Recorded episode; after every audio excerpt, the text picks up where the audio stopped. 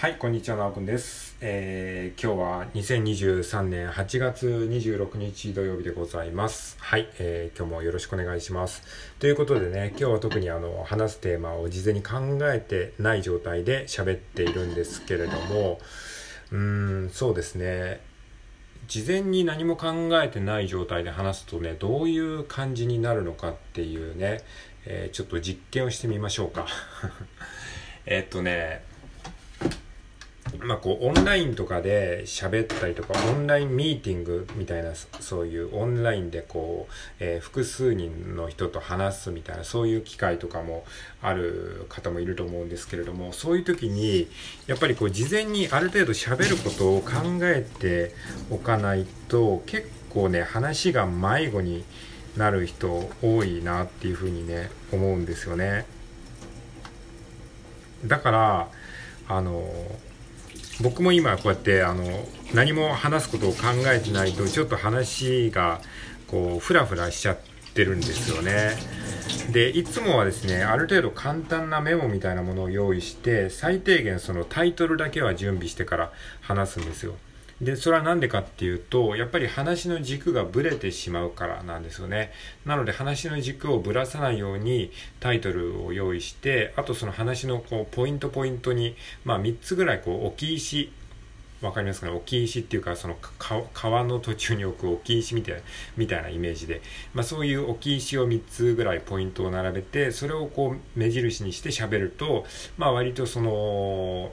えー、話が脱線せずに、えー、一本筋通った話ができるかなって思ってやってるんですけれどもやっぱりそういう事前準備をせずに、えー、こう話していくと自分自身が途中で何言ってるのか分かんなくなったりするし聞いてる人もえこれどこまで続くのみたいになってしまうんですよね。で特にねそのオンラインのそういうミーティングとかであのだらだら話す人の特徴としては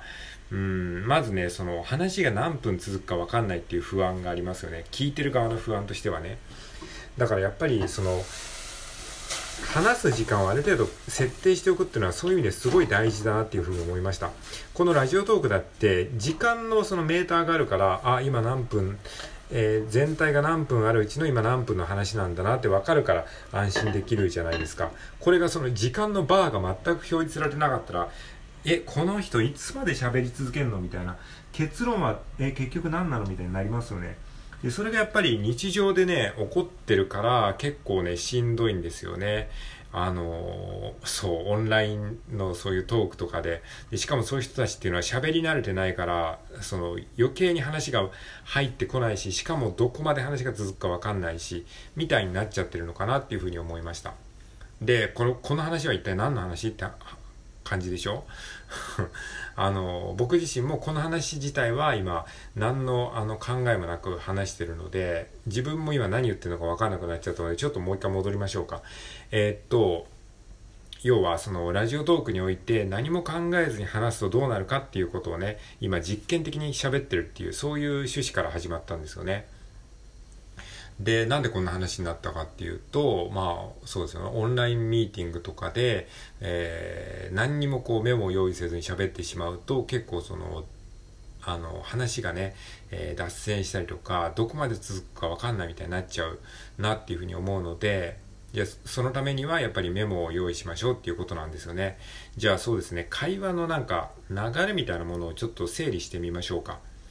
えー、会話の流れっていうかその何かをプレゼンじゃないけどこうちょっとしたこう発表自分の意見を述べる時の型みたいなものを、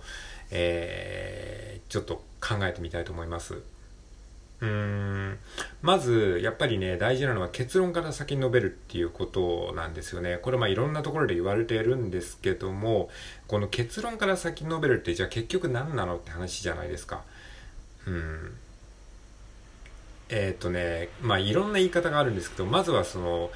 タイトルですよね。えー、話のタイトルを最初に述べるっていうこと。今日は〇〇の話をします。みたいな感じですよね。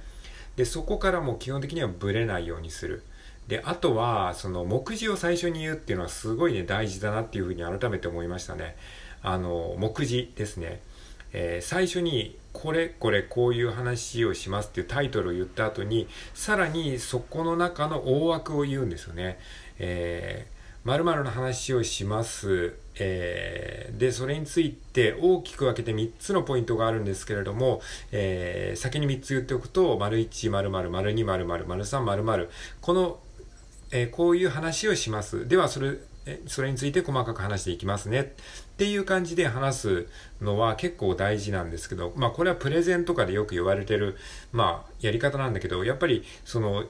これがじゃあ実際の会議とかミーティングになると、この型がね、やっぱり崩れちゃうじゃないですか。えー、こんな、いかにも、いかにもなプレゼンみたいな型で喋ると逆に違和感を感じさせてしまうので、それをじゃあ、その感じをいかにこう普通のこう報告というか普通のなんか、えー、ミーティングとかで、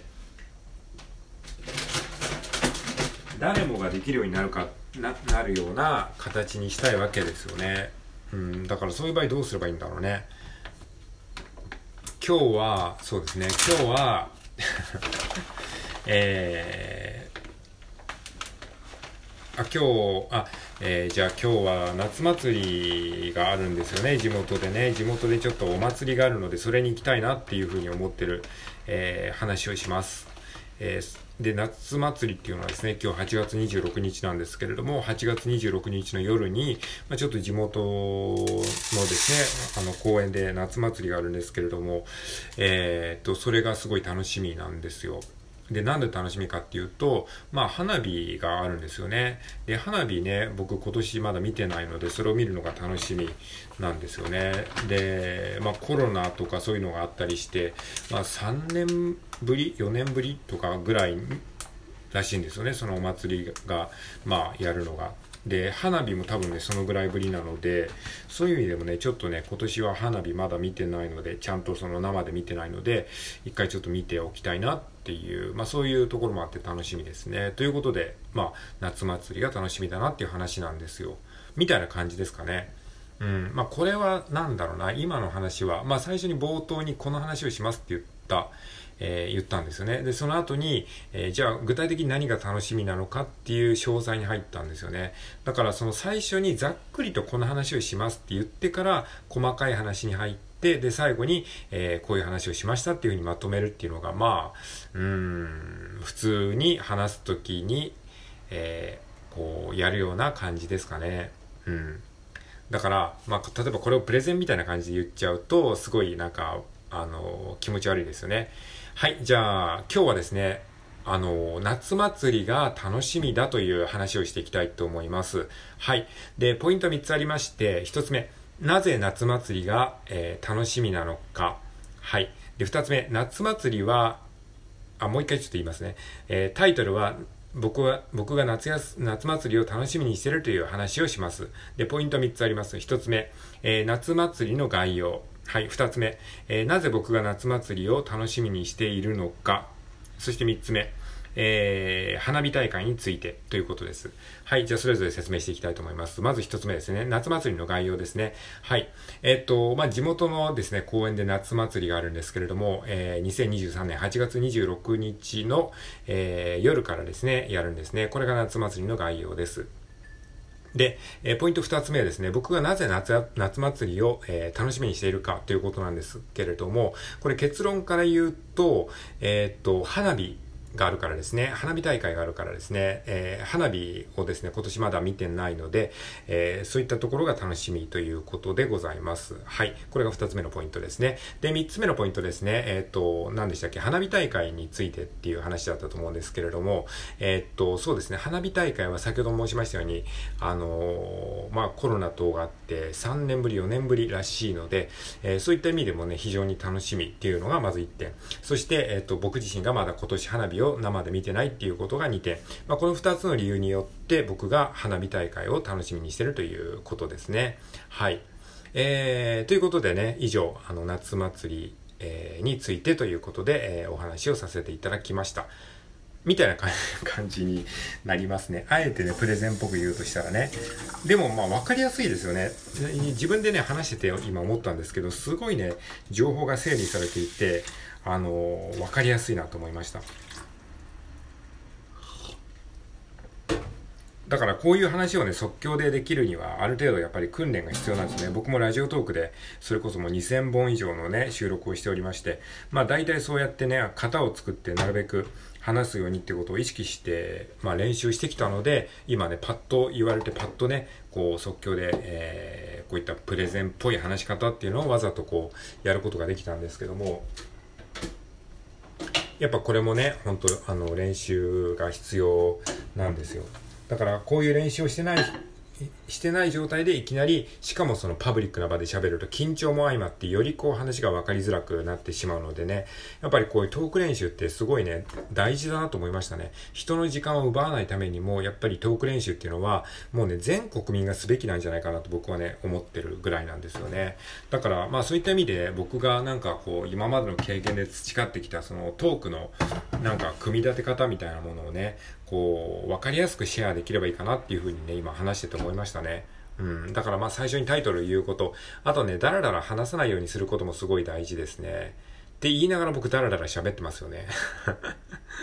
えー、今日はこういう話をします。で、大きく分けてこういう話をします。で、これはやっぱりね、初めからある程度こう台本がないと、できないんですよね。だから今こう、今この話をしてるのは僕台本なしでやってるじゃないですか。だから結論がどう落ち着くかっていうのはわからないんですけれども、ただね、自分が冒頭に何を話したかっていうことを覚えておくと、このオチもつけやすくなるんですよね。だからこうやってダラダラと喋るっていう、えー、ラジオトークでテーマも決めずに話すとこんな感じになりますよっていう話を今してるんですよね。なので、えー、こういう話をするとこういう感じになるっていうのをね、疑似体験していただければというふうに思います。まあ、何が言いたいかっていうと、やっぱりね、ラジオトークをするときは、まあ、簡単なメモ程度なものはね、用意した方が、えー、話は脱線せずに済むかというふうに思います。